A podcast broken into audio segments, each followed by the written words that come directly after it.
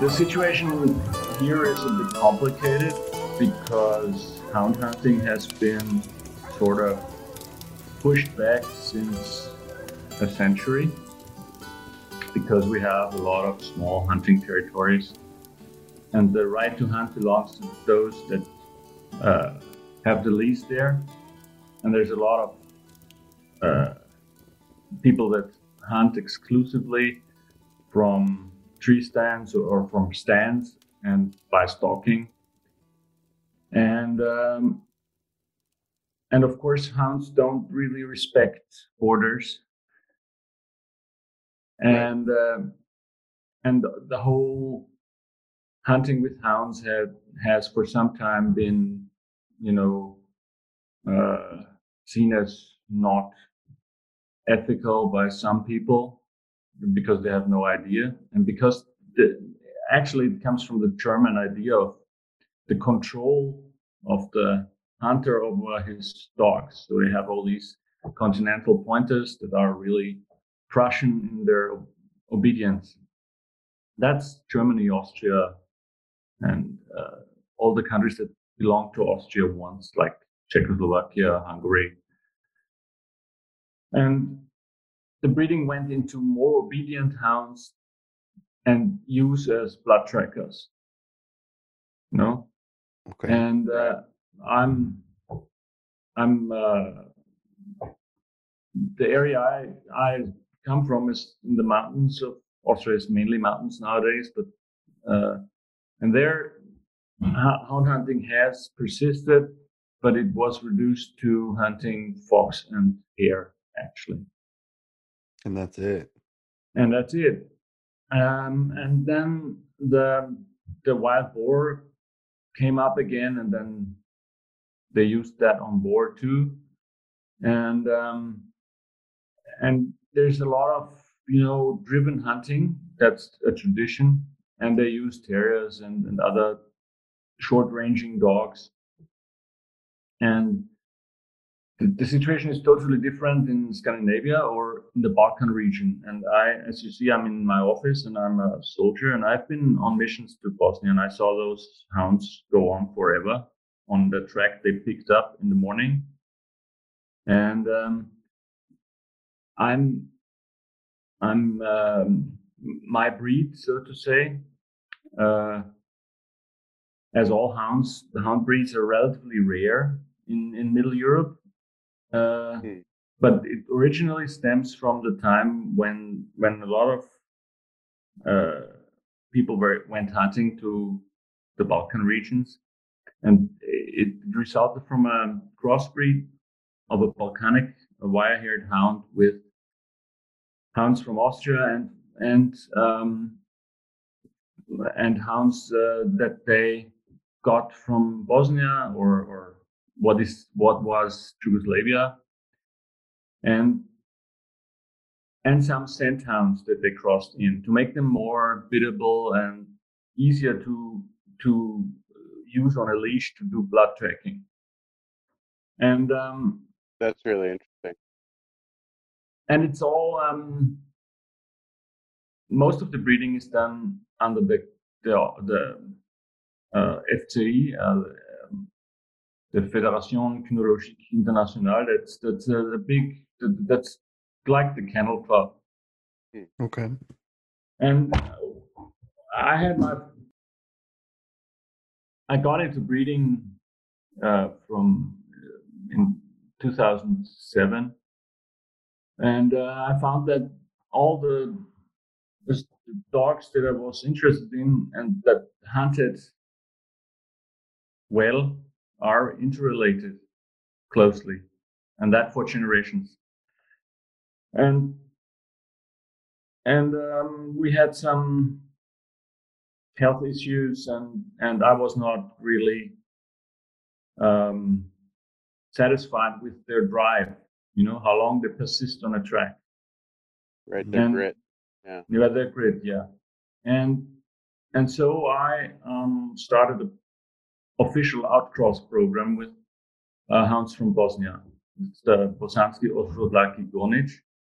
It's um, which means uh, Bosnian wire-haired scent hound. Okay. And What made you I- choose them over over something something else? Uh, uh, well, they're also wire-haired, like the Styrian wire-haired hound, which is what I breed. And Okay. historically, it's it's the it's the source, so to say, you know. Um, and the Bosnians use them also mainly on. Uh, it's not the last hundred years before it was different. Um, it's sort of forbidden to to to run deer. Mhm. Now they do because it's a way to reduce deer populations uh, in areas where they damage the forest, Mhm. and uh, and we somehow I, that gave me the window of opportunity to say we need dogs that have more drive, more grit, okay. and uh, How did you get into how did you get into this in the first place? Like how did you how did you end up in with hounds in the first place and then how did how did that gradually sort of make its way to doing these? I've been a dog nut since I can remember. And the first, my grandfather had German hunting spaniels, and then when uh, he passed away before I was born, and my grandmother had cocker spaniels, and I had a beagle, and then I had kind of a, a cur dog, um, and then I had a Parson Russell when I was a student. But I always wanted to have hounds, and I have to explain. My father worked for 3M in, in Minnesota when I was 10 for a year, and as a kid there, I saw where the red fern grows, and then I I saw I saw the film, and then I read the book, and I read a, quite a bit about hunting and the outdoors because that was always very attractive to me. Mhm. And then I I heard a hound hunting the first time, and and since then it was like a fixed idea. I want to run hounds. You know, it's my cur dog hunted well, but he didn't have a lot of voice, and I didn't have a license, so I just let him run when I thought it was fun, and I was happy when he came around with a a hare or whatever, you know. Um, and at first I was uh, I kept with tradition and I trained the, the hounds I had for blood tracking. I didn't really um, I have the opportunity to have a far-ranging hound. Then I got into a uh, I had a kind of mentor. He had uh, the Dachsbracke, which is like a Drever. It's a, a, a the Basset Alpine Basset hound. They're Mhm. not as hypertrophic showbred monsters like the English Basset. They're like the French Bassets. They're quite gritty hounds, and and then I I got into the Styrian wire-haired hounds because I like the scruffy look, and they're they're um, not nervous. They're relatively hard dogs, and I I was a beta in, in wild boar drives uh, from the beginning. Okay. When you go into the thorns and you have this muggy like smell of wild boar, and then it rumbles and this boar burns out of the bushes, and you have to watch yourself and see how it goes. Uh, that's fascinating, you know. Right. Those boars are no joke over there either. No, they're they're real savage, wild animals. They're very courageous, Yeah. and they don't take shit from you. You know. So if they don't see a way out, they'll come back and try to kill you. And it sounds fun. I talked I talked to a boar a boar hunter one time, and uh, there was we bumped into this other guy at a road stop, and he was talking about all the boars he's he'd hunted, and the guy asked how many times you've been run up a tree, and the guy was like, "Oh, I've never been run up a tree," and he was like, "Uh huh," and I could see the older guy lost interest, and after this younger guy left, I turned to the older guy and I was like, "What's up?" He was like. If you haven't been run up a tree by a boar, either you don't hunt boars or you've not been doing it for very long. yeah, uh, often it's sufficient to just get out of the way, Mm. and it helps if you have the if the boar has um, an issue getting the rid of the, the dogs. You know, so you, you don't want a dog that will come and hide behind you. so these drives that you're talking about, you, you said you're using terriers wh- Uh, when you're I- out on those. I I have a, a Teckel, a Dachshund, Oh, okay. haired. He's he's now 11, but he he doesn't have any teeth left. Uh, he doesn't fear anything. You know, he's really pretty little. And you go out with several guys and just work an area. Correct? Yes, we have. There's different. I I have traveled a bit hunting the hounds because you need for the line I breed. Uh, you have to have a big area because they range far, and um, the the method in in especially in parts of Germany and so on is that you sit on a small stand and you unleash your dog, and then it goes and searches for game and it's hunted around, and there are stands uh, in this territory, and it, the dogs drive the game, the, the boar or deer by these stands. Then uh, they're shot. And the other way is to be a piqueur, the French would say, uh, a dog leader, and then you are allowed to walk through. And I've been on drives where these dog people, we have a spare, but we're not supposed to shoot. Um, Okay. Because somebody pays to shoot, and, and you go there, and um, it's it's all it's all about the work of the dogs for those people who walk through. Sometimes you stick a boar that's wounded, and and the dogs are baying it. Uh, so you have a big knife and, and your spear, and um, sometimes you're allowed to have your rifle or a handgun to solve situations, but you're not supposed to hunt in there because it's dangerous actually. Mhm. Um, so uh, I have had big drives where it was like a battlefield. Yeah. Uh, you have to watch yourself and, and, and be loud and but you know how people are when they're wanting to shoot driven game they get this adrenaline rush and a tunnel vision Mhm. um Is that the only way you're able to to hunt your dogs in, in a in a driven hunt sort of situation, or do you do you No, my- are you able to I- hunt your dogs a little bit like like we would hunt our dogs? i Um, that's what i like best actually so Hmm. um so i do like dogs to hunt fox or hare and then you know, there's just a few guns or you alone and you try to stand where the game will run and then you'll sh- shoot the fox and and we do that in the higher alpine regions because there's less roads and and uh, that's a it's a quite a close society that still does that Mm. and i'm not i ignore that but i'm not a spring chicken so most are older than me of the men that do that i know a few young guys but we're dying out sort of but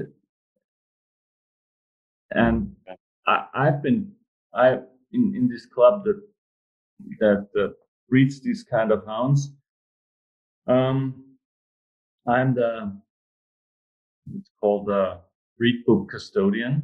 So I couple the breedings okay. and I'm driving it into dogs that I would like. And not everybody likes this direction because people nowadays they want a calm, nice dog and they don't want to stand alone in the forest for three hours listening to the dog and waiting for it to come back. Right. So uh, that's it's it's sort of not not that easy. And what I what I also do, I have friends and, and another mentor. He has hunted hounds in Bosnia since he's 11, Mhm. and not now because I can't travel with COVID, but usually I try to go there a few times a year. And there we mainly hunt boar and we hunt Mhm. them like you would hunt the black bear. We look for tracks and um, and then the, they're often three, four hours old or older, and the dog has to work this track. The hounds have to work this track until they jump the boar, and then it runs. And there's some people out there uh, that uh, know where the boar go, and sometimes they bait up, and then you follow the hounds, and that has been made much easier because the Bosnians now most have a Garmin. Mhm. Uh, I remember when I was there the first time, we just drove from one crest to the other, trying to hear the hounds and find them. Wow. Um, because of course, the boars um, sometimes really run far, you know, especially if you have more than one dog on them. Yeah. So, Um, what kind of, I mean, to back up a little bit, since you're coupling the breedings, what are you looking for in these dogs? Like, what are you trying to improve on, or what would you say are the biggest attributes to these dogs in, in your hunting style? I like cold nosed hounds that stubbornly stay on the track they started working.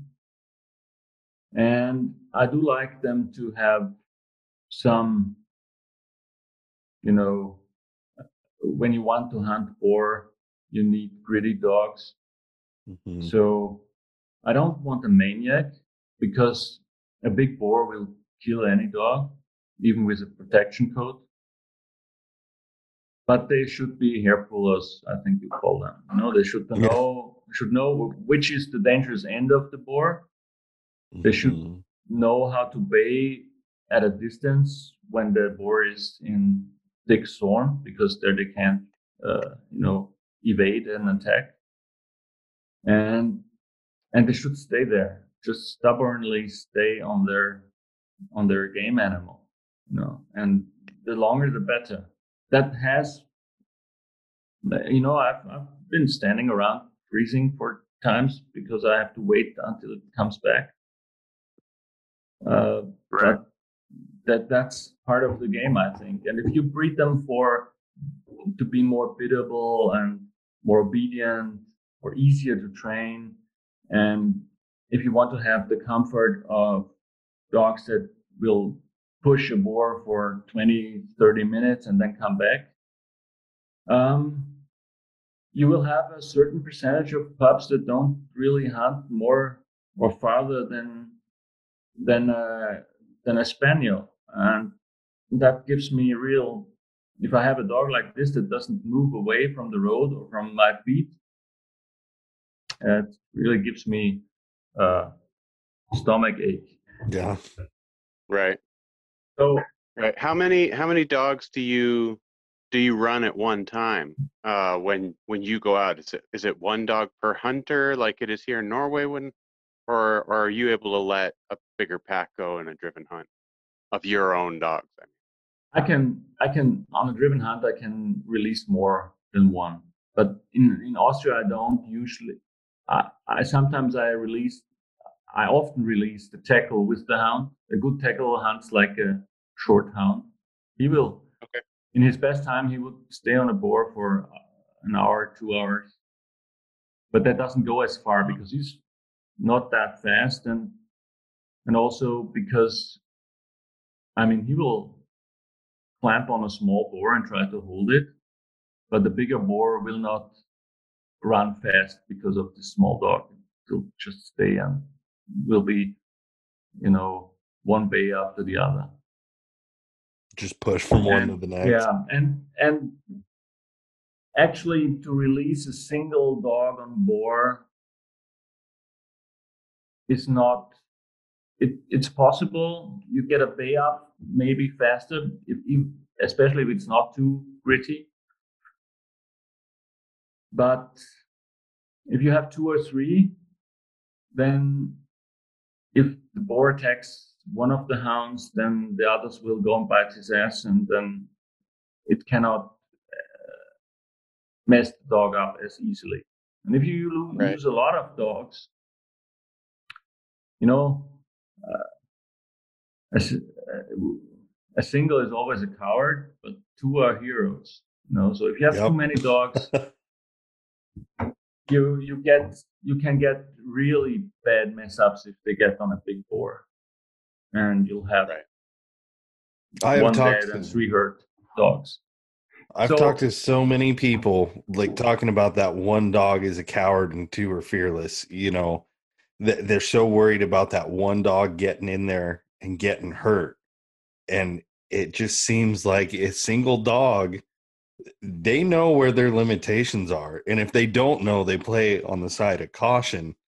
But you get somebody in there egging them on, it's no different than you hissing that dog up to get it to Mm. take a track. Next thing you know, it's it's over. Yeah. So I, I try to to use dogs solo when they're young, and because I don't want cheerleaders. So if it, if it can't work alone, I'm Right. not going to keep and feed it. You know, I give it to somebody who likes that. Right. Um, That's interesting. You know what I love, Bear?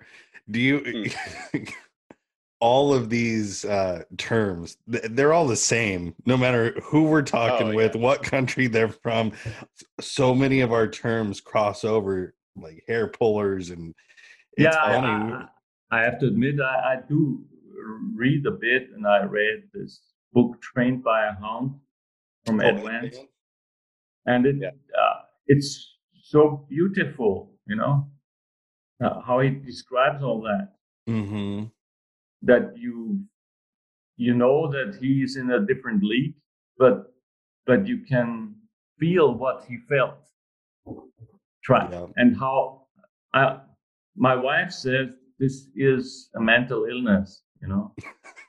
that translates too that translates too. Yeah, that's uh, and and sometimes you you sit there and you think, well, the miles you drive and and and and and all the trouble and the money you burn and how you could use your energy for something better.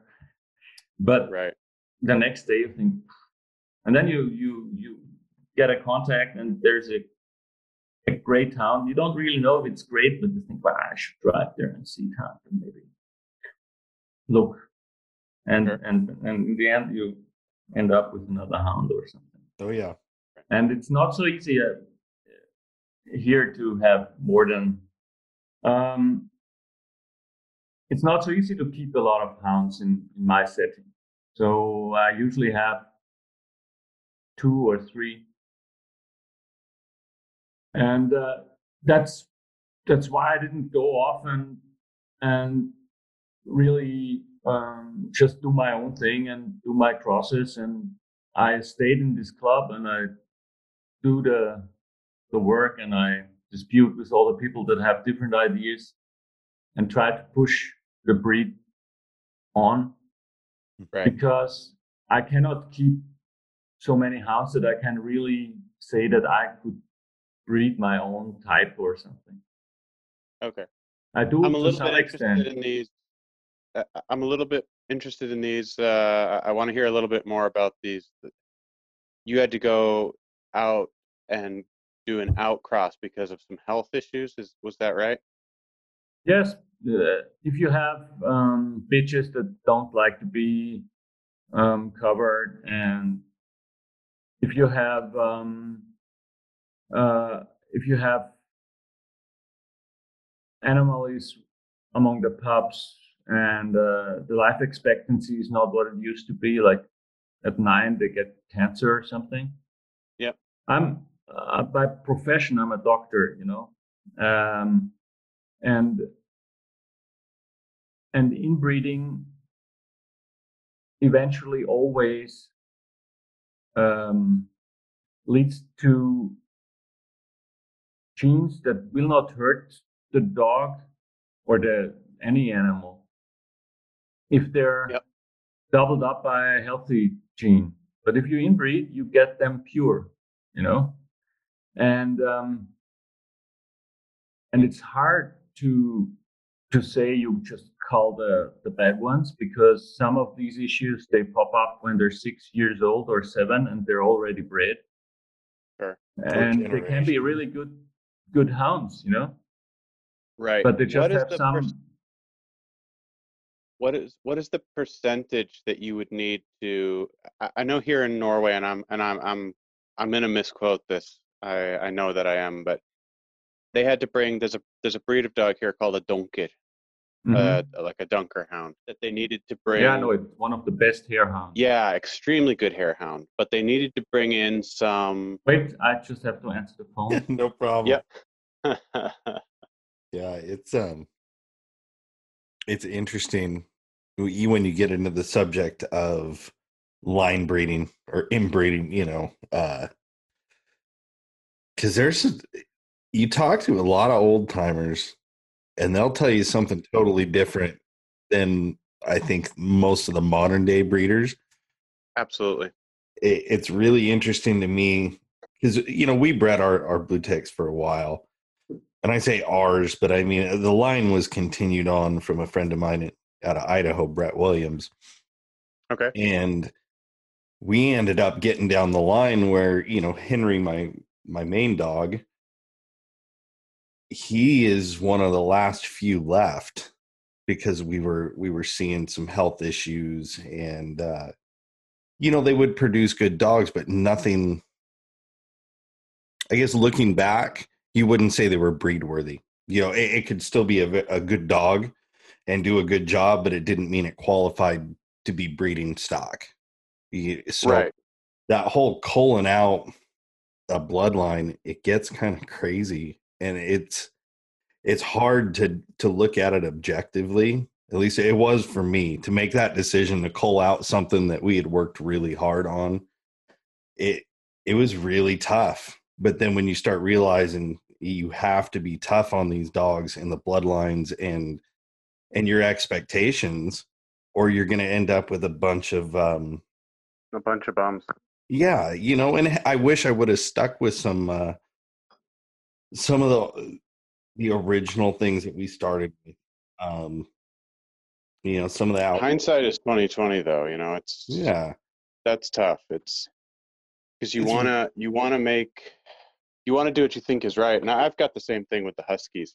You know, I don't have the longevity with the Hounds to be able to say anything like that at this point, but Mhm. I've got the with the Huskies I do, and it's it's tough because you've got this idea and you go forward with that idea and then sometimes hindsight really comes back and bites you in the butt where it's like man Uh, i really wish that i had not sold that dog or even i really wish that i hadn't bought and bred that dog you know i set my kennel back 10 years doing yeah. that and uh Yeah, that's that happens.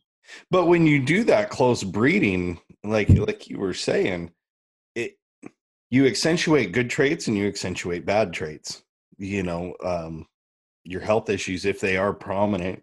You know, yeah, when you double up on it, you're going to get some some problems there. But you double down on a lot of good genetics if if it works right. And with with you being a doctor, when you're looking at um like your inbreeding coefficients do you do you guys calculate that out over Yes. there i kind of Yeah, um, we actually, we actually. Do you hear me? Mhm. Yeah, yep yep We actually put in all the hounds in the breed book into a program back to Mhm. 1865 when the, the breed started. that's wild And and we we got out the inbreed coefficient of the whole breed of 30%. Wow. That's like that's really line bred. that's and really I- tight And I think that many breeds are like this, you know? oh They have sure. been bred so long, they have really bad uh, diversity, genetic diversity, Mhm. and um, and they have lost a lot of good genes, and you can't get them in again in the breed. Um, and and uh, what that's when I decided to go back and and take one of the original breeds. Uh, I think all hound breeds are related quite a lot Mhm. uh, because historically the people interchanged uh, hounds, and you know this old saying, "A good hound is not a bad color." And then for national and personal uh, reasons, they were all split up into different breeds. Mhm. And uh, and you know, I know some of or knew some of the old guys, and there was not always the thing in in their dog that was on the on the papers, which probably saved some breeds. Mhm. Now, if you work dogs hard, any dog hard, um, and that's why working breeds are not as bad as show breeds, then Yep. the, the weaklings, they, they'll just not make it and they will not be bred. Yep. So, so this progression into stupider and unhealthier and uselesser dogs, that goes really fast if you just look at the dog and say, this is beautiful and I want to have this type. And then from you, you get dogs, you know, just, just compare a, a showbred setter to a wheel trail setter Mhm. and and I I I looked at the the Irish setters in in in America, and when they found that they just don't make the grade anymore, they put in some feed bred English setters. Yeah. Um, and with hounds, I think because I have to say, hound men are not uh, bureaucrats usually. You know, they we we call somebody who had uh, who doesn't always go the straight line, a slit ear, you know. um, and uh, uh, I learned a lot from the Bosnians because they will just take in a cross if it's good. Right. and they're you know they're poor. They they have to work hard to to feed themselves and dogs have to work really hard to be fed.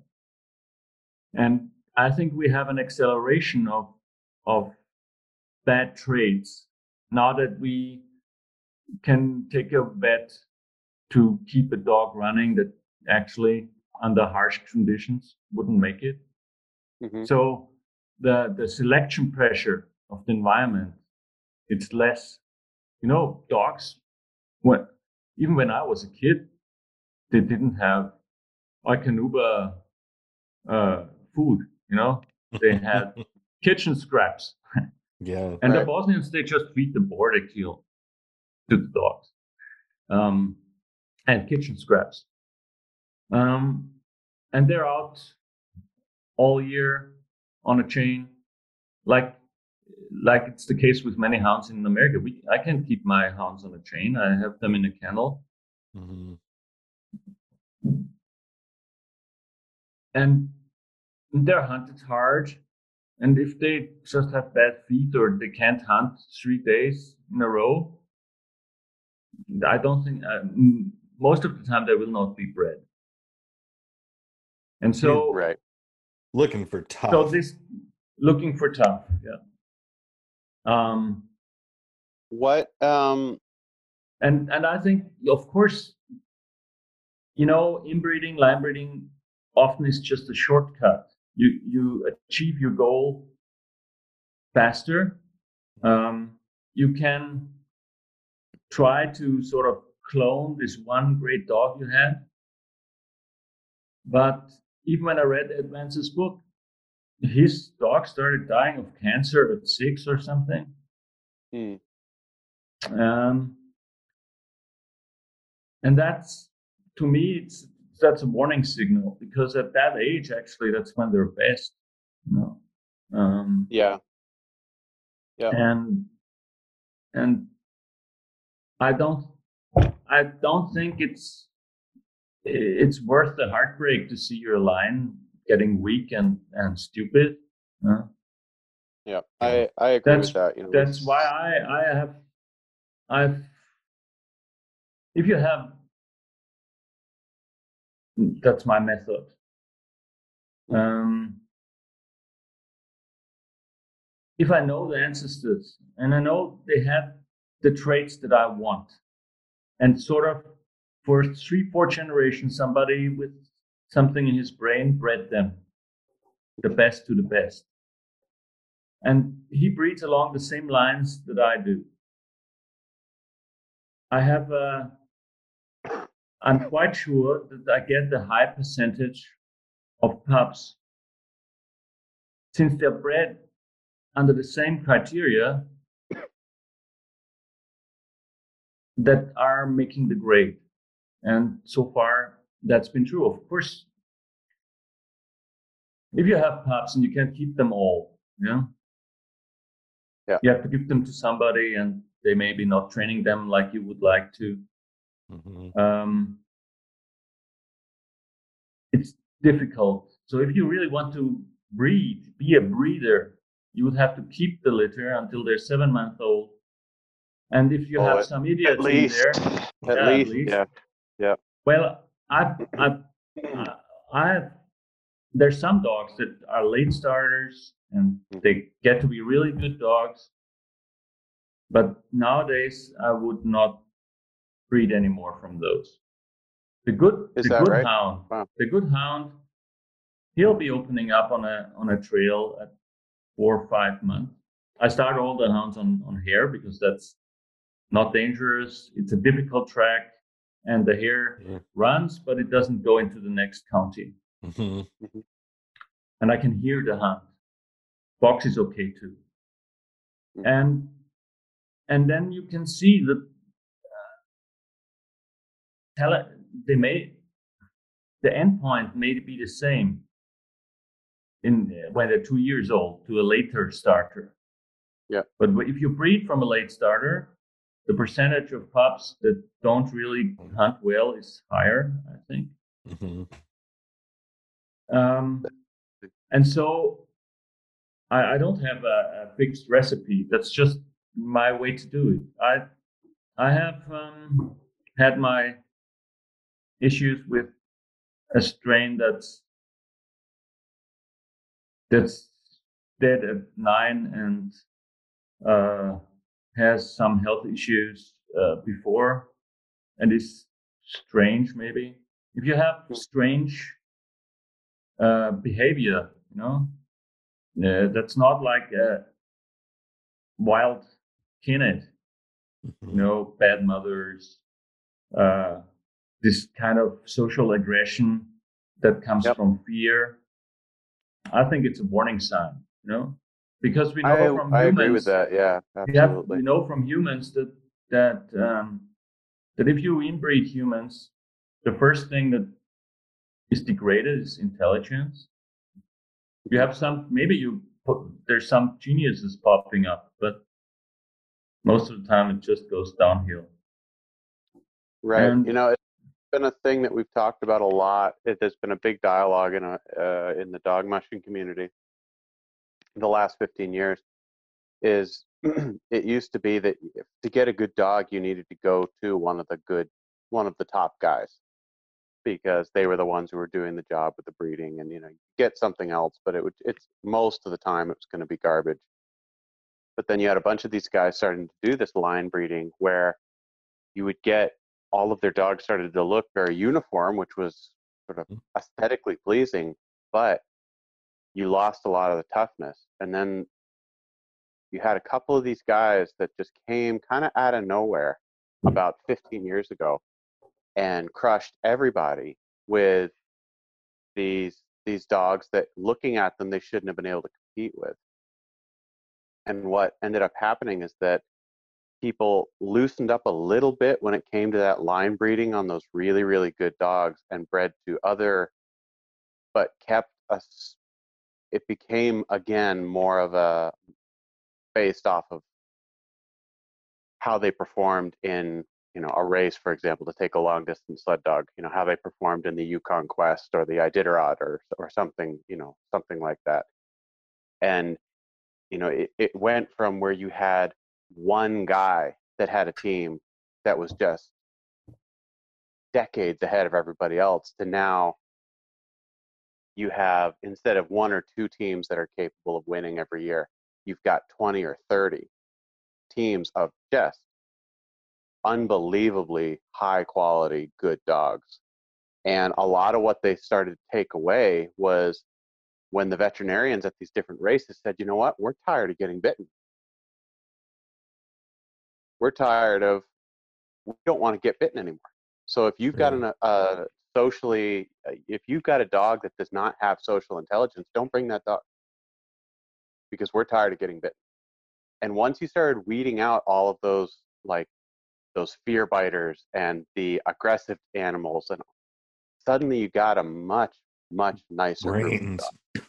Yeah. Brains back in them you Mm. got some brains back into them and and uh, it, it improved the genetics of the of of the Alaskan husky tremendously and I and I wonder I've wondered in the past if it had something to do with breeding away from those those social qualities that a lot of dog mushers said well as long as he pulls who cares what how he acts you know and i think it's the Yeah. same as it's the same with uh, some of the hunting guys you know i've i've met some dogs that you know i'm uh, there's a dog that hunts here right on the terrain that i hunt. He is such a dick to every other dog he fi- he finds. He'll steal he'll steal tracks from other dogs and if if he passes you in the forest he'll try, he'll try to bite. Really? I'm a judge, and I've judged dogs like this, and uh, some of the, you know, formerly, um, since the the hound breeds were bred by forestry engineers here, which are also the hunting guards, Hmm. um, and there was quite a bit of poaching, uh, because hunting is so restricted. hmm It used used to be only for for some time for aristocrats and, and uh, people like that, and the farmers that really bred the hounds. It's their mountain. Don't Yeah. catch them. Uh, my Mm. I'm descended from from people from South Tyrol. That's now Italian territory. Mhm. I I spent a lot of time in the mountains, and if you are grew up like this, you know, I mean, of course, the forest guards were the same. Anyways, it's hard to outwalk them. Um, and uh, and so they bred dogs that are single man dogs, and they will guard a, a shot deer. You put the dog there, and you go and fetch the the horse, and it will guard. It will. It actually rip your face off if you go near the deer Right. and we still have some dogs like this and i'm breeding away from it because as you say you can you can easily uh, mistake fear aggression for courage Mhm. um, i'm i'm a doctor in the army and i i'd say that most really courageous men are calm you know, they're not fight fight pickers. They won't let you shove them around, but they're not they're not going to run around picking fights to build up their ego. hmm right And I I think some aggressive dogs at the center they're insecure. They're just afraid, and they say they think, "Oh, I'll bite first. Yeah. Yeah. I I would say that not some of them. I would say pretty much all of them. Or there's a there's a streak of insecurity there, that, and it's the same with people. I think. and um, and I, it's a pain in the ass, and and it's irresponsible to let a dog that is supposed to work on its own, far away from you, where you cannot go in and prevent damage, that is socially uh, defect Yeah. defective. Um, and I don't I don't tolerate that at all. You know. Yeah. And um, I have four children. And, um, I, a dog that would, you know, uh, growl at my children, his days are over. Oh yeah.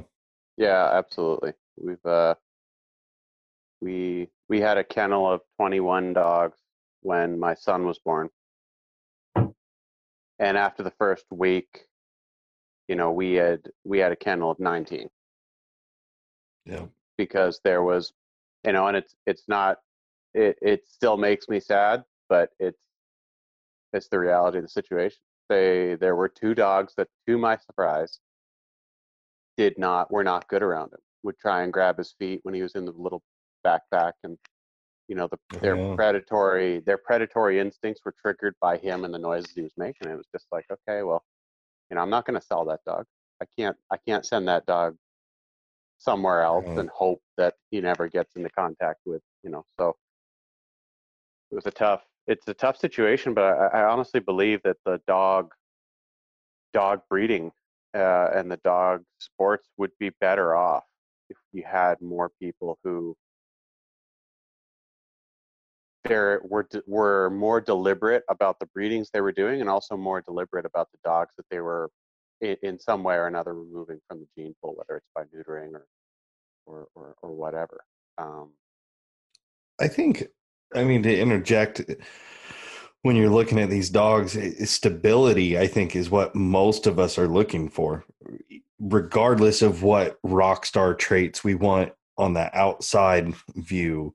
The stability of a hound or a bird dog or any kind of working animal, it's that stability and consistency that is what, in in my eyes at least, makes an above average dog you know I, i've had certain dogs you don't have to question. You know that dog is tried and true it's bulletproof when it comes to you know being around people or weird situations.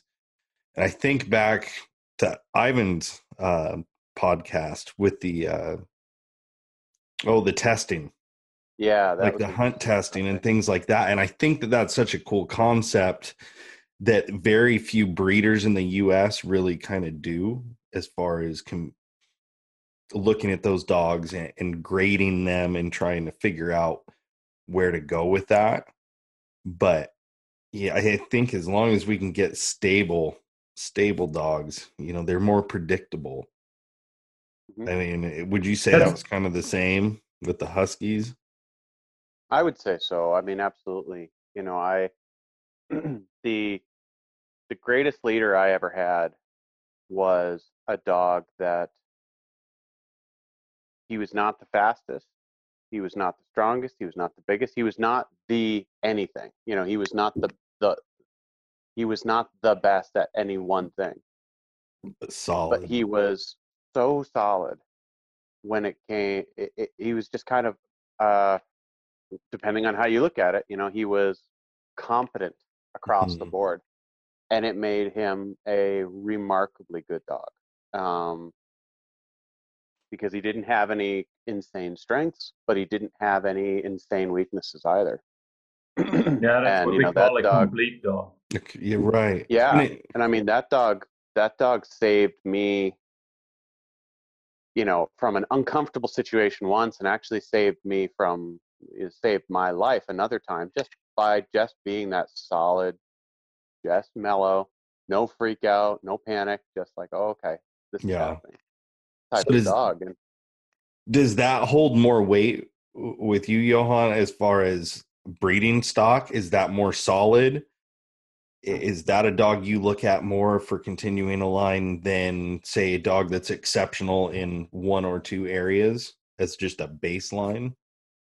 Um, well, if you look at all the experience that breeding for milk or whatever has brought out in uh, in in, in, in domestic stock, if you select for more than two or three criteria, you will not have any selection progression.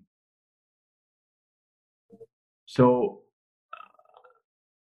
I eventually want a stable dog that's nice to have because you don't hunt 365 days a year, or I don't. You gotta live with And, uh, them. yeah, and um, and then I look for grit on the trail, and that's it. And I'll, I'll, and I try to. I have my ideas what what I want them to look like, but it's it's not it's not what I breed for. And I think that's that's the first thing. Don't don't think that because it looks the same stamp as his exceptional grandfather, that his interior abilities will be the same. Sometimes they are connected. You can say, oh well, it reminds me, and he has the same ways, but it does not mean that he'll he'll be as good. And and you get you can cheat yourself uh, Yeah. easily because you want it to be what you had. And that's the Right. that's the big trap of line breeding. Just have this dog in your mind and you want to have clones. You Yeah. got to remove I, I the think emotion. that part of the, I mean, part part of my issue with some of these breeds and line breeding and things like that is that I, I feel like you you've chosen a spot, you've chosen a point in the past that you liked, and that's Mm. all you're focused on is getting back, going back in time to that one dog or that team or that group of dogs, whatever. And I, it seems so I understand it. You know, I would give anything to have a copy of that one dog that I had, but I realized that it's not going to happen. And I also realized that if I was, you know, 10 years later, still trying to recreate that dog, it, I, I would have missed so much oh yeah. Progression in my kennel uh, in the meantime. Yeah, and it, it- it's it's what a lot of breeders, big breeders, they just push their idea and and um, you can if you get a lot enough people to believe you, you can ruin a breed, you know. Um, and um, and of course, if you have persisted in this, you know, crusade for 15 years and you've had some good dogs, uh, if somebody says, well, they're okay, but I'll do an outcross with my blue tick to a black and tan, and two generations away there will be blue ticks again. It's like it's like heresy to those people, Mhm. you know, Yep. because they've spent so much effort to to cleanse their line, and then there's somebody who takes it and says, well, I'll just try and see if I can improve it Mhm. and they have the idea that it's impossible to improve it because going away is heresy you know and but but um this is especially terrible for the people who breed for looks i, I have a real aversion against this show breeding Yep. I, I i sort of understand them because the, the prey is the ribbons you know um, and you can get that by a dog that looks like the judges like it, or many of the big breeders are judges themselves, and and that always leads to an exaggeration of of the typical, uh, you know, uh, the typical look. And exagger- uh, exaggerations are always, uh, and they're easier to breed for Yeah. when they're recessive genes, and You they're often connected to diseases. Why? Because if you if you breed for dominant genes like open mouth or or something like that, a good dog can be mixed genetics. But if you breed for something recessive, all white is recessive, or Yep. or some strange head form, it's a defect. Yeah. Everything that goes away from a wolf is sort of a defect. It's something we want. If a wolf would run after a hare for three hours like my bitch now, he'd starve to death. Stupid idiot, because he can't catch it. Yeah. Um, so she's defective. She's not fit to survive in the wild, but I want that. Right. Um, I don't want all the other defects that I maybe have in this line. Yeah. And and so this one trap is to breed for for things that have no output in Purpose. Yeah, no purpose. Only the I really enjoy- beholder. I really enjoy talking to people like uh, like Johan because you know it's it's I, I like the idea that even somebody who has been in it as long and breeding as long as he has can th- that their their line is still is always a sort of, of a, a dynamic thing. Their breeding program is always a dynamic thing in the sense that I, I, I No. like the idea that Do you know the legend you're- of Sisyphus? oh for sure. the legend of what?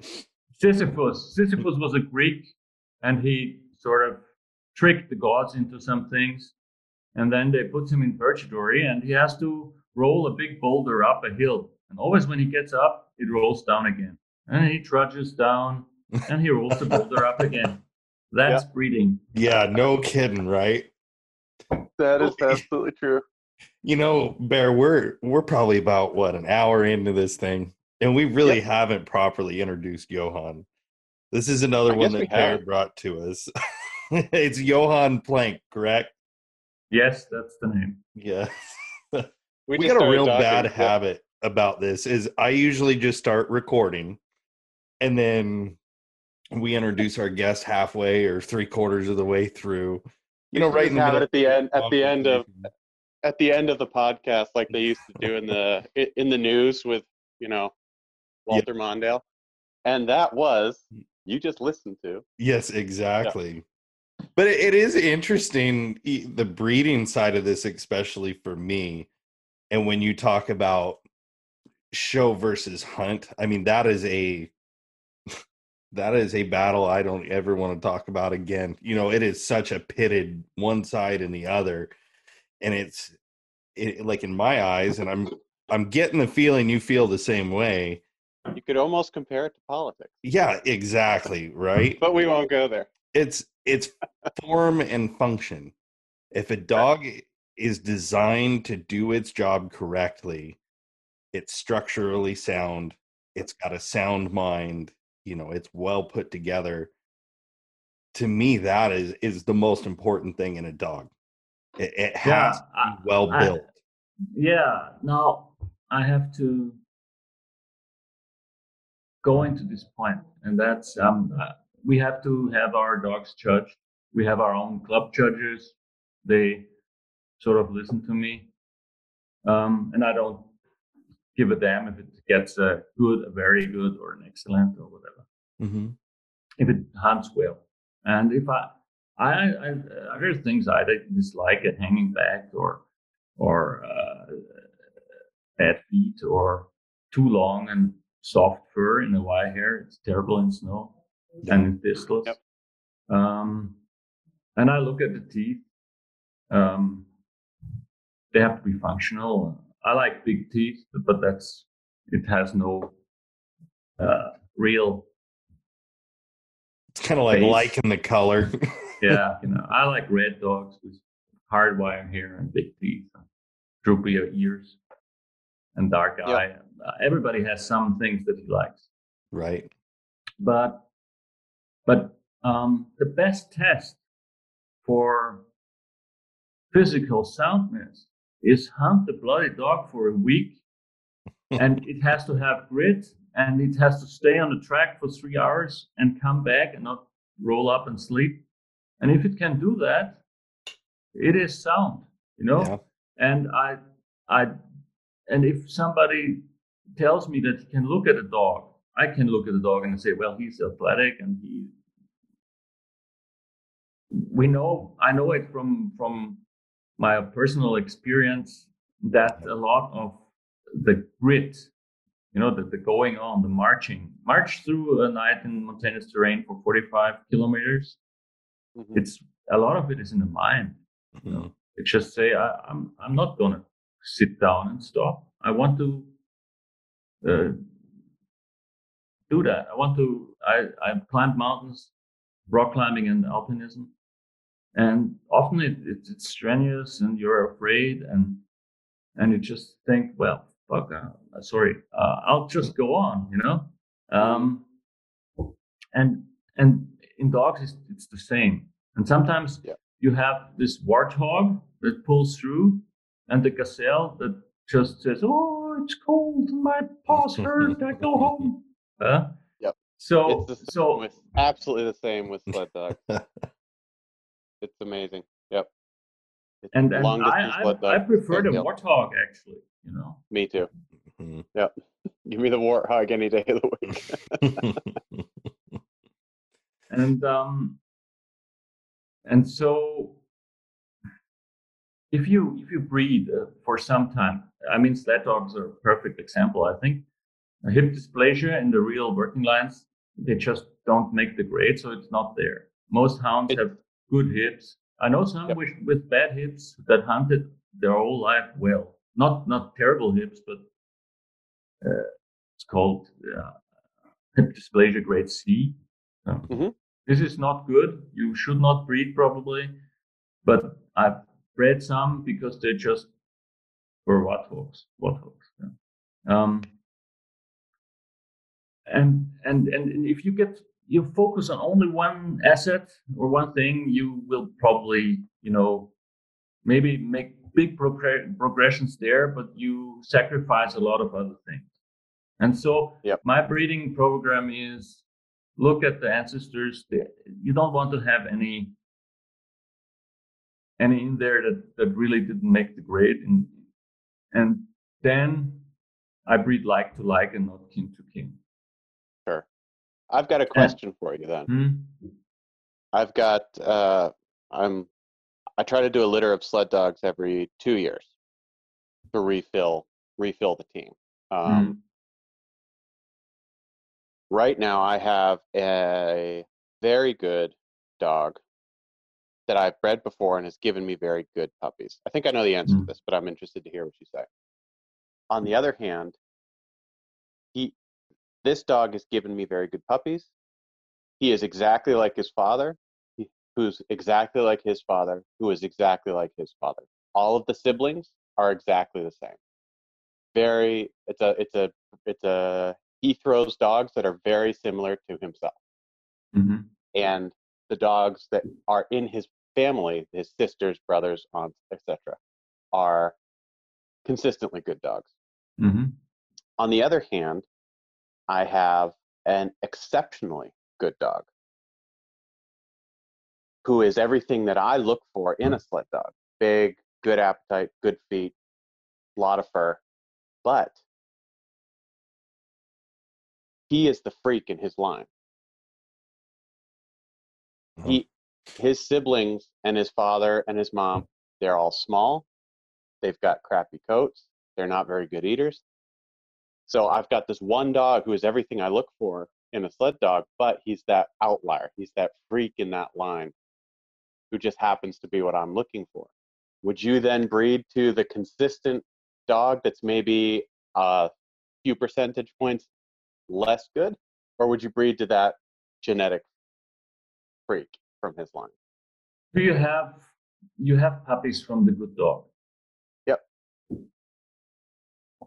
Um, and and there, the thing is this: there's actually statistics. You know, they they work. If you look at the large number, in the single case, they do not work at all. So if you roll a dice, every number should come the same amount of times. And that Mhm. works if you throw it 1,000 times. But if you throw it four times, you can have three sixes. And but there is a, a formula for breeding, and and if you have puppies, usually you have a bell curve for every uh, characteristic. That means there's some that are below, then there's a lot of averages, and there's some that are above. And that's actually how you breed better. Yeah, to, you get better. You take the mm-hmm. outliers on the right side of the bell curve in your criteria and breed them to others like this. And then in the next generation, the peak of the bell curve will be in the middle of this outlier and the average of the general population. So Okay. if you breed this dog, you'll have, and that's the ruling of the dice. You should have some that are like him, or Mhm. if you breed him to a superior bitch, better ones. And superiorly bred bitch. Mhm. You will have some that are like his siblings. Huh? You you will not have a litter of, of geniuses, but you No, might no. get one dog or two dogs that has what he has. So this is a litter you have to keep them all and call the the crap. Yep. Right. You can't just say, oh, they will be like this. It's impossible. It can't be. And I've had that a lot because I did this out process. And you have this bitch from the Styrian hounds that will hunt a hare for 20 minutes, which is in our hunting test that after that you don't get more points. Uh, if you were a hare hunter, it's, I mean, not a good dog. But Hmm. it was only a side aspect because you also have a blood tracking test and some obedience and whatever.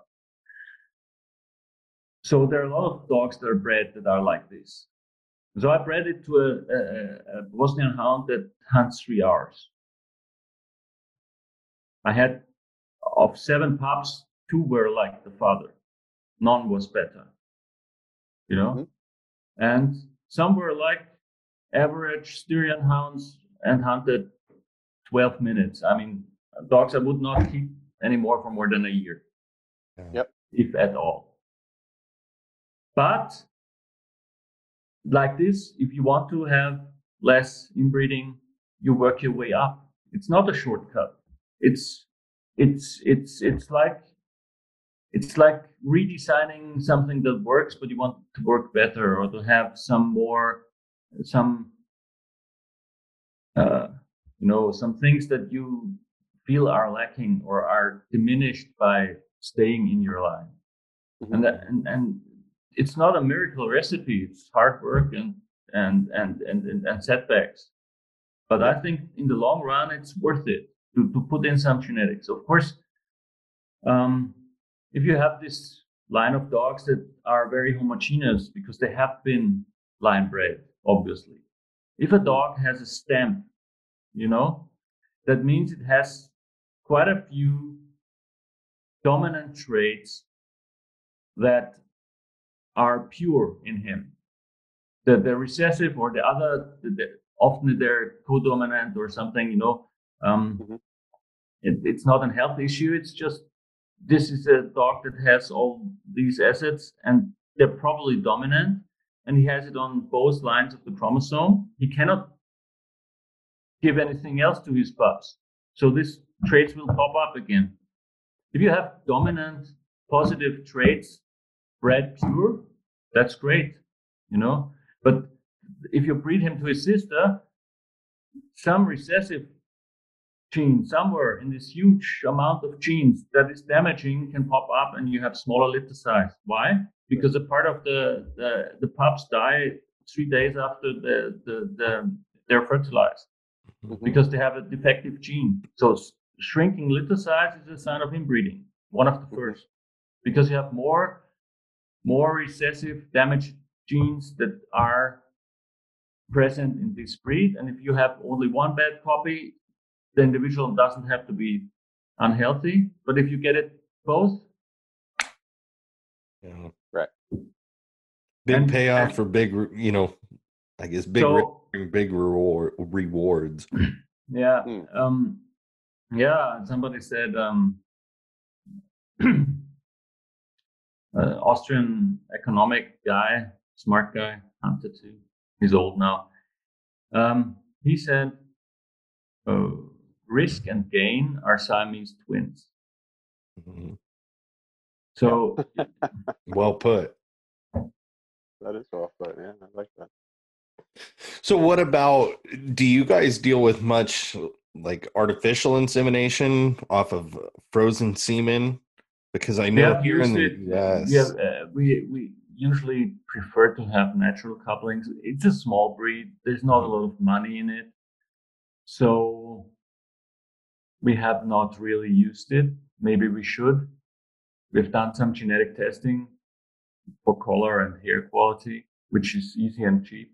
Mhm. Um, because the Bosnian Hound often has a gray black saddle, and ours are pure red. And you know, if you if you have a wrong color, you, we have bred it, but actually we should not because there's a, a big bureaucratic legislation, and because actually the, the breeding world is dominated by the show breeders. Really? Um, and and I am I'm dealing with people, and and um, it is like politics. You can do you you can break the rules if you know them, and if you have the authority, or you can bend them. Let's say bend them. Yeah. but but um, I'm an officer, and and you cannot. It is not in any way okay to do yourself what you prohibit others to do. Hmm. Uh, that's not my style. So I have to um,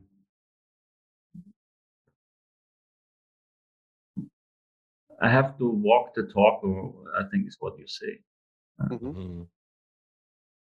Absolutely. Um, That's interesting. How many also dogs do you have now, Johan? I have uh, a bitch and her daughter.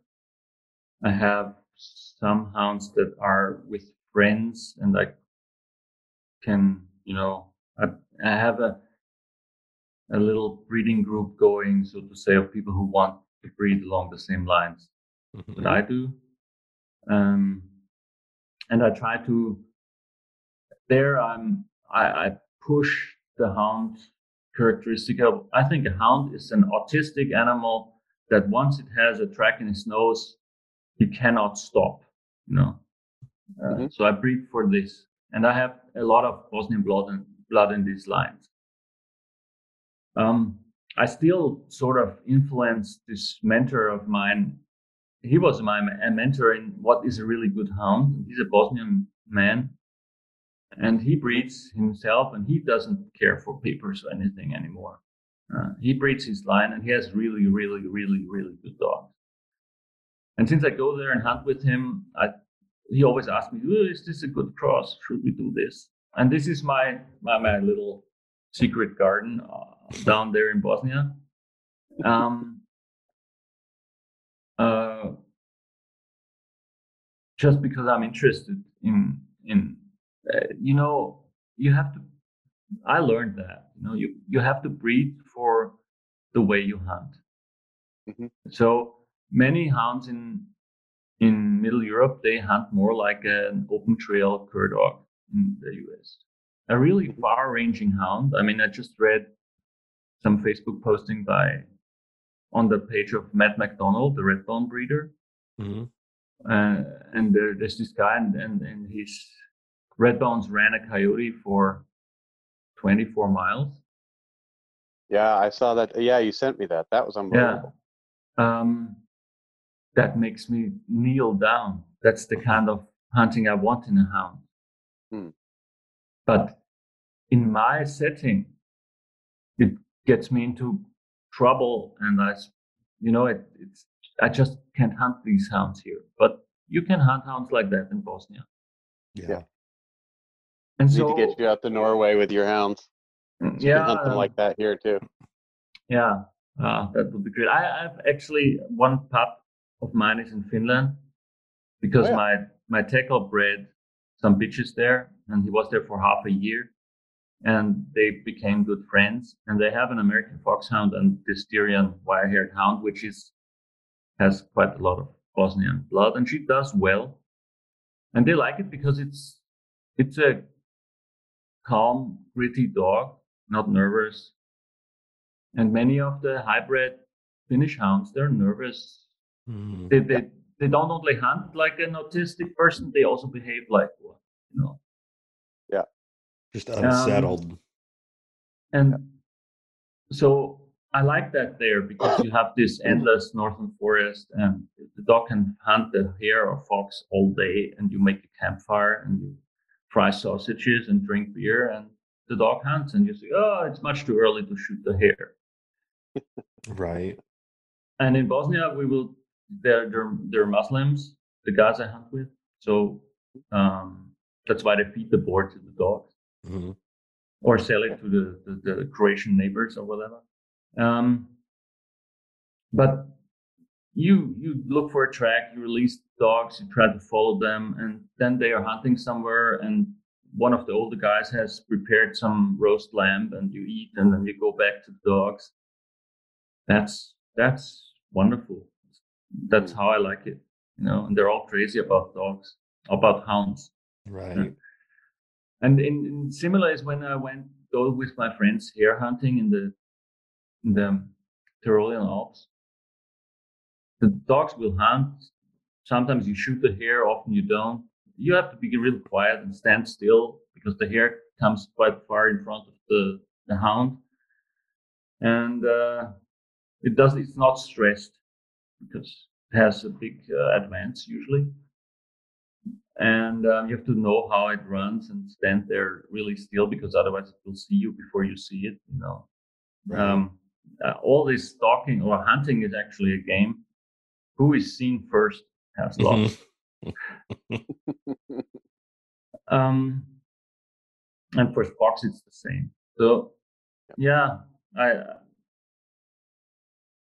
i have i cannot you know I, I breed my dogs like i want them to be and try to give them the hunting which means that i cannot give them hunting every week.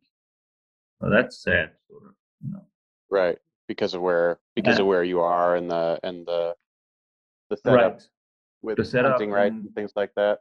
yeah it's, often it's different for- than it is in here in Norway or, or I can't like United you walk where- out of your of your house and then you release the dog and when you don't you're fed up you go home and the hound comes back later or something. That's perfect. yeah. But can you buy hunting licenses there or is it all about kind of who you know and, and who you're associated with? No, no, you can you if you you can buy you can buy leases. If there's a big area, it's really expensive. It's beyond my Oh. pay scale. Yeah. Um, you have where I live. I lived in Tyrol. and There I was with the community hunt. It's connected to the village, and there's a Mhm. certain number they will take. But then you have to arrange yourself with the other hunters. So if they're sitting somewhere waiting for a red deer, they don't want your hunt to, hound to come through baying. Yeah. So Right. so it was usually in former times when I started, every Sunday would go out to hare hunt from October 15th to December 15th. Mhm. But the, this guy I told you about was the Bassets. He he passed away, and the new hunters they are more the tree stand guys, and they may have hounds, but they use them for blood tracking. So it boils down to a few weekends a year where they'll really release the hounds, and obviously with hounds like that, you don't catch many hares because they're not good at it. Sure. And so this is this is uh, my. I sometimes um. I'll. It's like uh, Brett Vaughn, born hundred years too late. That's that's what I think sometimes. You know, Mhm. life gets so much more regulated, and people have such crazy ideas about how nature should be. They want you out of there, and Yeah. it's it's the It's scary, man. You know, they just they just um, they introduced legislature, I guess, about a week ago, ten days ago, maybe, to ban bear hunting entirely in California. California. Yeah. and luckily luckily sportsmen's kind of yeah, rallied around that cause uh, you know clay newcomb got him pretty riled up uh, amongst other people uh, which was good because the uh, they withdrew the legislation but it's Mm. that kind Yeah, of stuff's happening all the time man it's Yeah. scary It's, g- and and uh, it's it's easy to explain. You've got all these poor people that that are living in big cities, and they sort of romanticize nature, and they have this vision of it being they've watched a few too they've watched a few too many disney movies? Right and and Yeah. they don't they just don't understand it you know? They, they they do not really love it because they don't know it. You cannot love something you do not know. Right. but they have very strong opinions They project, I think, the family unit is like the big thing. They project our family units on the wildlife and they don't understand. You know, Daddy Deer does not hang around. He's off messing around with all of his buddies and they're out partying all year until time comes time to come and make babies and then he's gone again, you know, and, and they want to just project this image, you know, that yeah, they they they it's it's it's it goes into a lot of things that are bothering me. I'm a conservative person. Um, and um, I think this is dangerous because uh, what made Western civilization great is rational thinking, nothing else, not emotions. Emotions are relatively primitive brain region. Mm-hmm. Thought mm-hmm. is what makes the human human. Uh, thought, and and it ha- so our decisions have to be fact based. Yeah, and they can be bitter the facts, but they're the facts. You, know, you cannot ignore reality for very long because it will teach you. Mm-hmm. Right. I mean, yeah. I mean, J- Jason and I were just talking about uh, we won't go into that conversation, but we were just talking about sim- that kind of similar mentality of of of making big decisions based off of uh, based off of emotions and not necessarily any kind of nuanced analysis of what of what's um, of what's happening, and then that happens a ton with with dog with, with animal people, I should say, and and I mean, and, I, and I'll include that with you know I'll I'll include the goat myself. people. yeah, goat people or or uh, horse people. It's all. I mean, yeah. it's, it's any it's anybody. It's anybody who loves animals because I mean that is the one thing that I try to remember that that's the one thing that connects me to who's a hunter and uh, a dog musher. You know, to the to the animal activists, the animal rights activists, is there's bottom line I do what I do because I love the animals, and they do what they do because they love their animals, albeit in a completely different way than I do. That doesn't make sense to me. Yeah, but, we have. Um, I have to interject here. You know, um, it it's easier with people who who have an emotional connection to animals in that is based on experience with animals Mm-hmm. A lot of the animal activists, maybe they have a lap dog or something. They had a rabbit when they were little. They are in love with an idea of the animal that yeah, is not that, based in reality. That's true. I, and that's uh, and I think many of them are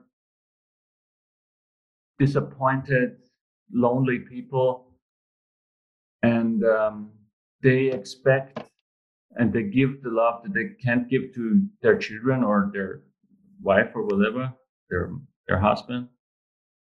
To and they project it onto this ideal of the animal. Right. Um, and because the, I mean, I, I do think dogs like you if you treat them well, but I would not compare that if you if, if you give it to somebody else and he feeds it for three weeks and treats it well, it will uh, look at him the same way as it looks at you. So if you want, you have this idea, um, people are are are um, not true, but your dog will always love you. Mm. If you, uh, I've given away dogs and I meet them and they will greet me, but they don't oh, come and too. say, "Take me back." No. Oh yeah, me me mm. too. I've uh, so, and the projection and it's the loneliness of the big city people and they project it on and and they live in this crappy city and then it's nice to go out or whatever but then they end to sit in their flat alone and and so the, the they have this earthly paradise vision of nature and nature is a hmm. paradise but it includes being eaten yeah it's a pretty cruel paradise at times that's for sure and yeah. um, and and and and and and then it's there as it is not saving populations and and and and, and ecosystems it's about saving individuals and that's yep. futile they'll all die And Yep. and if I can kill a big elephant bull and somebody pays for it, and that means that the, they don't poach out the whole herd and they don't change the savannah into cornfields, that's what I have to think about. Not the poor elephant now is dead. You're right. And that, and that, that that's a, that that's very difficult to put across to those people. I've given up discussing it because it's futile. It, it's absolutely true. Yeah, I mean, and, and I, you know, I I I came from a, a sort of anti-hunting household, um, and it it took me a little bit of time to start thinking about it from a, from other perspectives.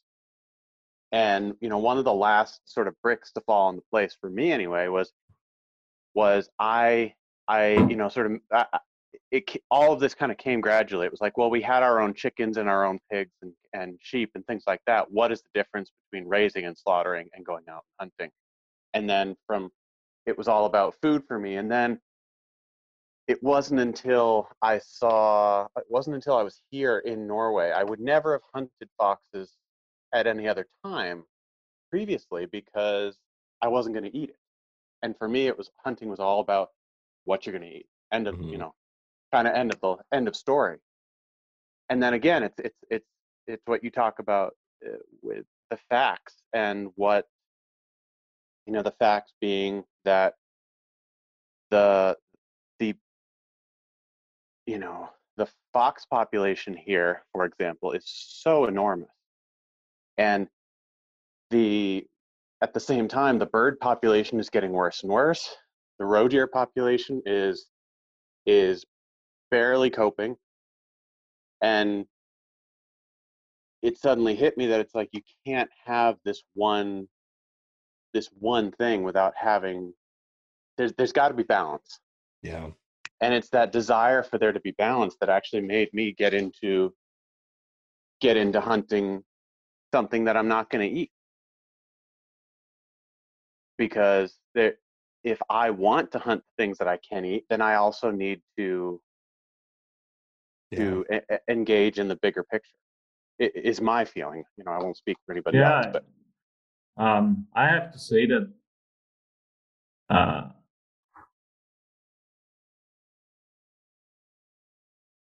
I I totally support that.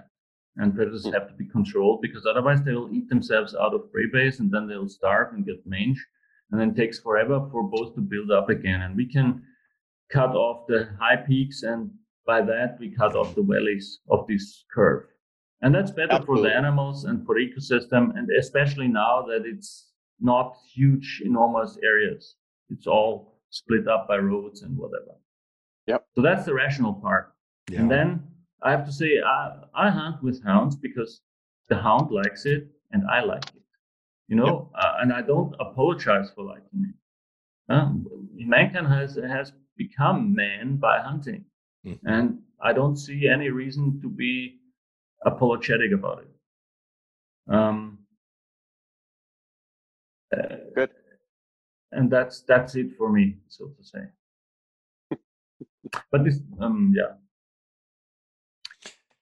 So so it, we, we have digressed from breeding a bit, but I, I think this this applies to breeding too. Too, you have to be guided by rational thing uh, decisions, and uh, you cannot do the same stupid thing all over and expect a different outcome.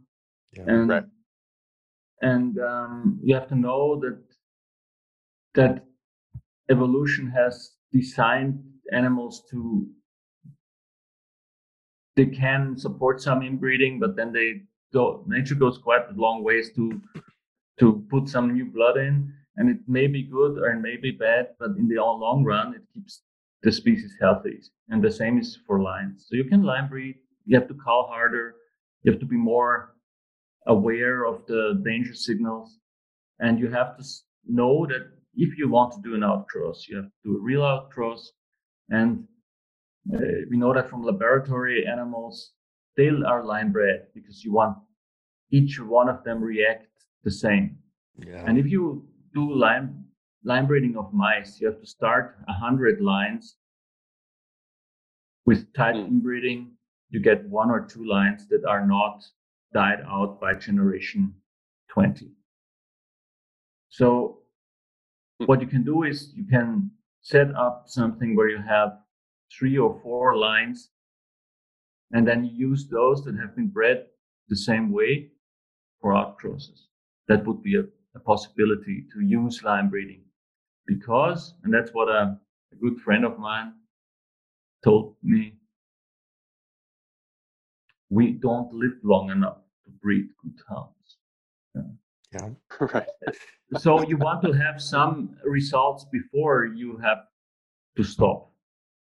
Well, Yeah. like you said, you you've got dogs that are placed in places that you have access to for breeding. And I know I've had this conversation several times.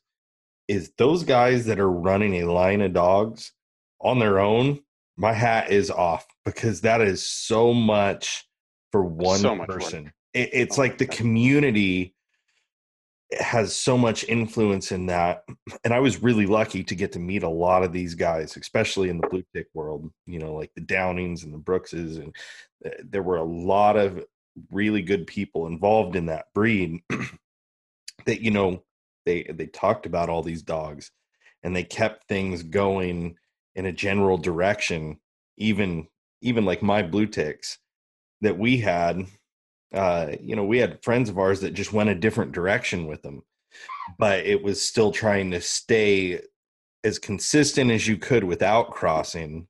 Uh, like you're saying, it's, uh, I guess one of my favorite things to look for is if you can double up on top or bottom and keep a, a similar line consistent there and throw out I guess you would say, you know, like one side of that, let's say a on a breeding, you're going to double up on one.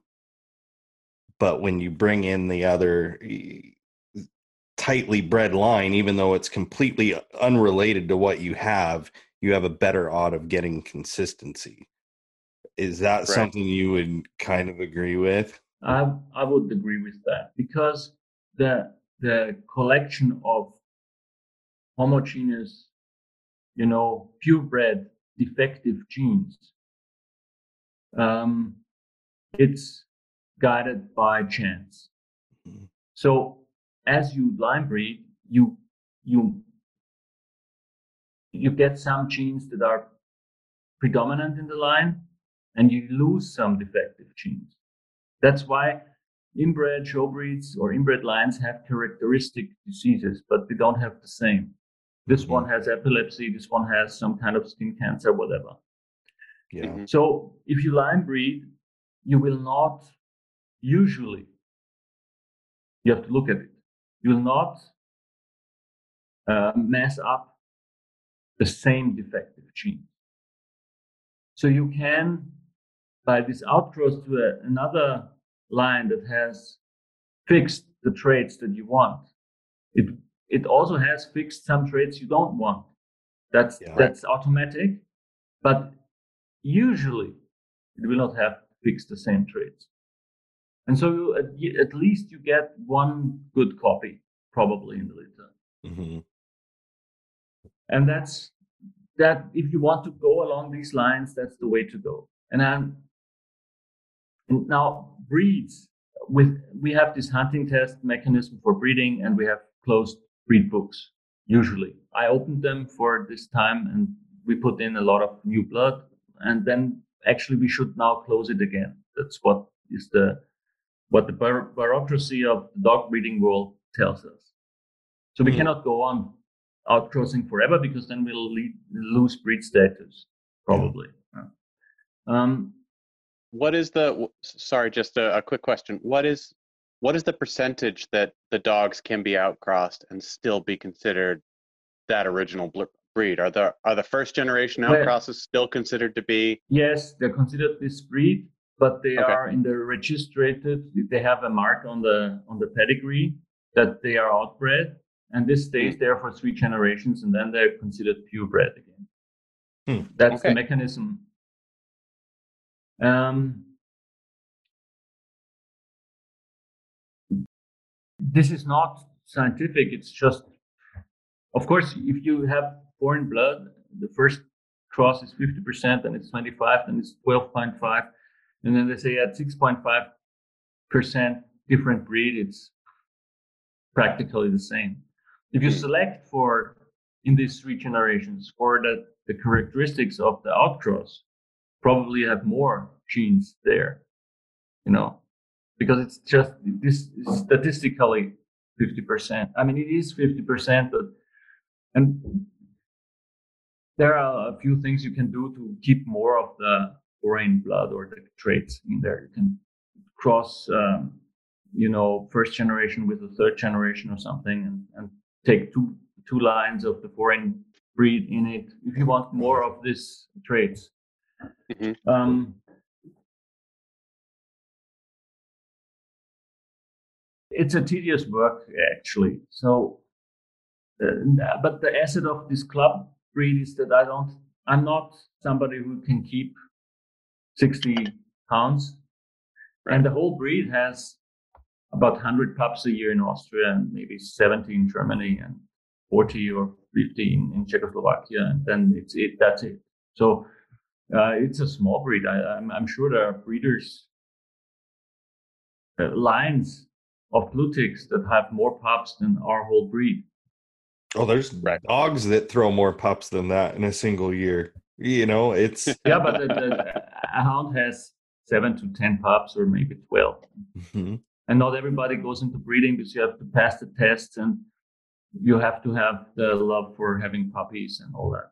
It's, Yeah. it's, it, it's all quite complicated. And sometimes the people who want to breed don't have dogs that should be bred. And that's how it goes. So it's, it's, it's man-made. It's just a compromise between the possible and, and, and the ideal.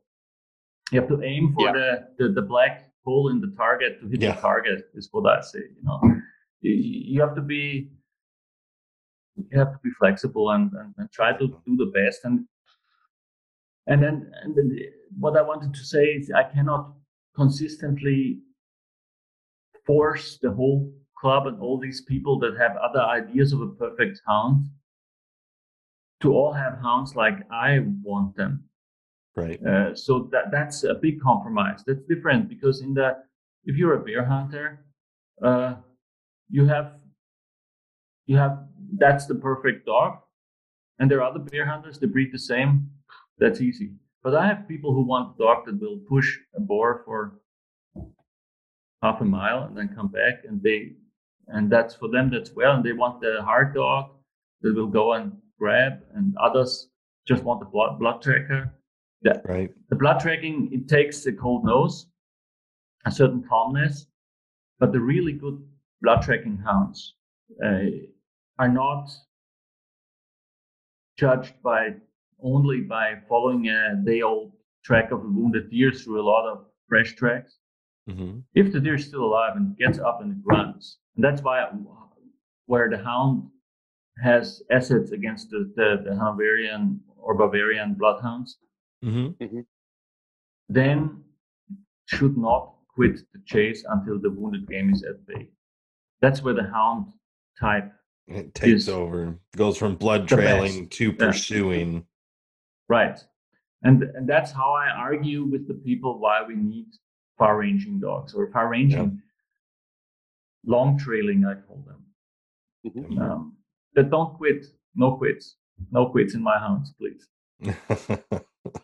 it's interesting. Like Bear and I were talking before, is I really enjoy doing these podcasts with you guys, you know, in other parts of the world because it's not for everybody. I'm sure we have a lot of listeners that don't necessarily, you know, enjoy these as much as others. And we have guys that love Brett Vaughn stuff and hate listening to me and Buddy probably.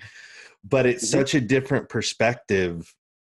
And and even the scale, like you said, a couple hundred pups in a year, that scale when you think of the fundamental foundations that you're building there and how tight you have to hold yourselves true to culling and breeding for for purpose it's just a different scale than we're used to seeing here in the US you well, my, my country is three quarters mountains and it has not even nine million inhabitants. really so that's and and uh, Europe is full of small countries and everybody does his own thing. And France Yep. is different. They have a lot of hound breeds and they hunt in packs and it's very. I've been there and, and went along. It was great. It was true hound work. It was the dogs are different to ours. Hmm Great. we can edit all that out. That's good. Coke pop it. We probably should wrap this up though. It's after midnight here. yeah, you uh, just say the word, man. Yeah, it's uh, getting late for you. I was gonna say, do you Um, guys? I, I live on a mountain, um, and I drive down for close to an hour to work. But on my mountain, the internet is so bad that I decided I would not, uh, you know, expose you to this crackling stuff. So I'm in my office, and I should be working, and I'm hey, that's all right. We probably should wrap this up too. yeah. Usually, Bear gets stuck doing this late at night with me, so it, the time zones work well. By the time I'm heading home from hunting for the night, he's usually just getting up in the morning. So Yep, That's he, right. he gets to hear my hunting stories before I get home and but right now Pretty we're rad. coming up Yep. on midnight here and you guys are still getting your day rolling so We should have we our our- our day should have been rolling for an hour ago, but uh, i was gonna say we're like hound guys you get together and you end up talking too long our our bosses don't listen. Won't listen to when I when I go someplace with true houndsmen, the few I know in around here or even worse in Bosnia, yeah, I don't get a lot of sleep, you know. because yeah you Oh, just you talk and talk and talk and i know I'm not somebody who always talks a lot. And my wife always says, sometimes you don't say more than four sentences a day, and now you sit there and talk about stupid hounds for six hours. That's the truth I had that conversation with my wife a couple of times with with with just dogs in general. She's like, Um, "Could we? I, I love you and I love the dogs, but could could Talk we about please talk else?" about something else?" Yeah. Have you have you seen any TV shows recently? it's like my wife and Uh, i it's either hounds or business like we Yeah. we just that's what we talk about you know two in the morning sometimes it's just it kind of takes over your life these dogs they create such a bond you know even internationally it, it i feel like we could all sit down around a fire and listen to a good race I'm sure. And I'm sure. it's no different than me going with one of my best friends it's uh it's automatically being on the same page. it is Is what it is. What it is, This- and it's the leveler Yeah, which is so cool.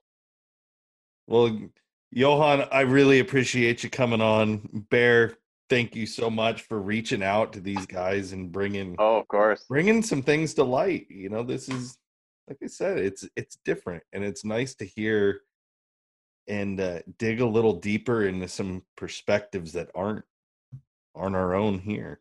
So yeah. We Sure. we we are connected by a long history, and I think the the, the, the open mouth trailing hound type of dog is um, Celtic European thing that has been going on since since before Christ was born, and it's actually the way to hunt for us, and it got transplanted to the U.S mhm. and and to other places. Um, the first descriptions of hound-like dogs are by the Greek, uh, I think four or five hundred before Christ, and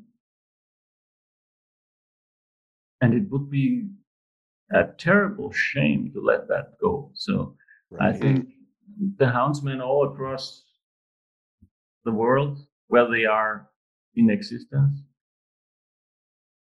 we're sitting on the shoulders of our ancestors doing this, and and it's it's um, it it's such a actually placid so it can be a very exciting, but it's it's but it's so much about the action and not the the the, the, the, the prey at the end. You know, Mhm. it's it's just Mm. about the dog working and getting it to work and how it and this this incredible ability of the dog to scent a track and discern it from another track and stay on it and work out the the um, the difficulties that the game puts on to the dog, the pursuer.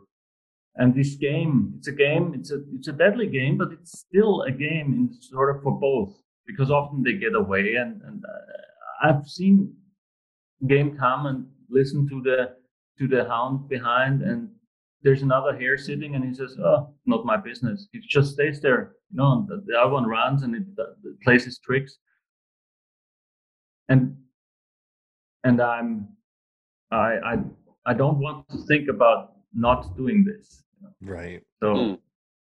and that and and in in a way we're connected because if nobody talks about it and explains it, it will It will die. Yeah. will and die, we- yeah. You you if we don't talk about it, we we let and and and share knowledge and things like that. You know, I think we we then we give the dialogue over to the people who are against it, hmm and I I think it's so important to be able to talk to talk about it, and also you know, as Johan pointed out, you know, actually be able to look at it and be honest with ourselves and and say that you know there may be some things that you know we need to we need to look at differently or address differently or act a little bit differently to to avoid um you know or breed differently you know to Mhm. just to avoid ending up in our own sort of in our own traps in in in a sense you know i think it's if we're a part of the dialogue then we have a voice and the, the Mhm. moment we pull out of the dialogue uh, the voice is going to be the loudest voice is then going to be the people who don't like what we do right. Well, and I, I think we got to remember that f- for something that is so deeply rooted in human history, I mean, it doesn't get much more uh, rooted than using dogs in pursuit of game. It's a very fragile thing in today's world. I mean, luckily, like you had touched on California earlier, uh, I don't know when this is going to air. So I mean, this could be a couple of months after that whole whole situation. Um, but it, it is time to rally the troops worldwide around what we do. I mean, the Australians are fighting their battles. I'm sure you guys fight yours. We have ours going here, but we can't let things be lost in a dialogue that is not. It's not based in fact. It's not true Right. and uh unfortunately in a world of emotions we have to have our facts straight and and it's nice to see that we can fire back with facts and win you know like california is shutting that down god that was huge and there were a lot of parties involved in that oh Uh, yeah that got that had the potential to get really gnarly. Right and it's and um it was refreshing to see something that fast just it was gone off. It- yeah and i i mean i i loved clay's clay or um i, I love we're gonna get johan in trouble.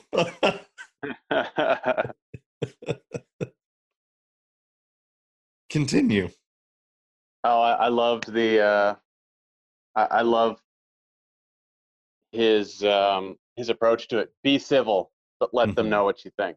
exactly And that was that, that was so great. And you know, I've I've had people people call me out on social media um, because I I don't have a lot of hunting related content on my on my on on my social media presences. I'll take pictures, or it's all hunting related, most of it. But you know, I'll take pictures of the dogs while they're working. You can go through my entire any of my social media profiles. You will not find a grip and grin on there. right And I respect the people that put that stuff out, but at the same time, I also respect the fact that when that when people need ammunition against us, that's the first That's place they're they going to go. Yeah. So I'm not going to tell anybody what to do themselves, but again, it's a little bit of a, you know, when when things go well, I I want to share it with people, but at the same time, you know, then I'll take the time and send pictures to, you know, to you guys and yeah, you know, sh- share it that way rather than putting it out on social media where you know, I'm not embarrassed about being a hunter. I I don't try and hide it in any way, but at the same time, I want to focus on the part of the hunting that is to me meaningful, and that is why you'll see pictures of my dogs working, not you know, not me hovering over uh, an animal that we killed, because ultimately that is not the part of the hunting that is the most important for me. Yeah, that's that's that's actually what I sort of tried to say. That that culture, you know, is what is above the bare necessity.